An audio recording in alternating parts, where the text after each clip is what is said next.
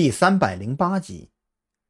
醒了，瞧瞧你那点出息，一个照面就让人放倒了。要是没事了，就赶紧爬起来，大把的工作还等着你呢。看来我还得给你安排一下特训了。韩大不知道什么时候已经站在了门口，彭璇那声“老头”听得他一阵无语，却又不能跟一个女娃子计较，索性就把气撒到了张扬的身上。一听到“特训”二字，张扬当即一个机灵，就从床上跳了下来。开什么国际玩笑啊！韩大口中的特训，压根儿就不是训练，那完全是给韩大当人肉沙包啊！看着张扬一溜烟跑了个没影，彭璇一脸茫然地看向韩大，他有些无法理解，这个看上去颇有些和蔼的老头，怎么就能把张扬吓成这样？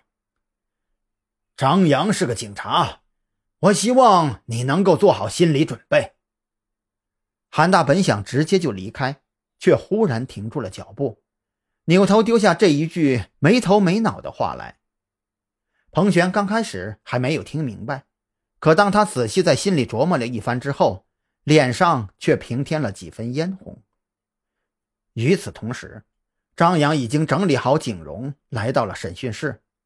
在他沉睡的几个小时里，特侦局已经确认了风衣男子的身份，正是追捕已久的童宁。童宁，咱们就没必要玩心理战那一套了吧？张扬一边说着，一边拉开椅子，坐在童宁的对面。我们对你的情况非常了解，姓名、性别、年龄之类的问题，我就不拿出来羞辱你了。我现在只想知道一件事：你在子午会里的上线到底是谁？童宁没有回答，他就那么歪着头坐在审讯椅上，面色有些苍白。肩膀上的枪伤已经经过消毒包扎，但是还在缓慢的向外渗血。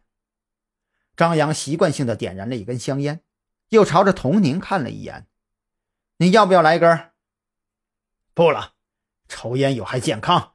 我劝你也少抽点不然死的比我还快。”童宁依然冷着脸，用极其恶毒的语气开口诅咒张扬：“哈哈，对了。”我差点忘了，你是个医生，嗯，对，还是个外科医生，是吧？张扬丝毫不恼，反而有些想笑，只是脸上的笑容却逐渐变成了怒容。你还记得自己是个医生啊？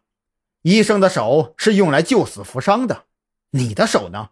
你自己说说，你的手上沾了多少人的血？你手上的血都是罪恶的血。童宁默不作声，他不知道该如何反驳张扬的呵斥，或者说，从内心深处而言，他自己也无时无刻不在承受着折磨。他是一个医生，一个曾经宣过誓的医生，可他违背了自己的誓言，也违背了自己成为医生的初衷。怎么不想说话？你不是还研究过心理学吗？跟我说说，你都学到了什么呀？张扬越说越气，反倒是童宁脸上的表情始终没有变化，就好像张扬的质问根本和自己无关一样。谭浩鹏，你不陌生吧？张扬也不气馁，童宁的抗拒态度完全在他预料之中。就凭他身上的累累罪行，不管怎么判都是个死刑，立即执行。不愿意开口也实属正常。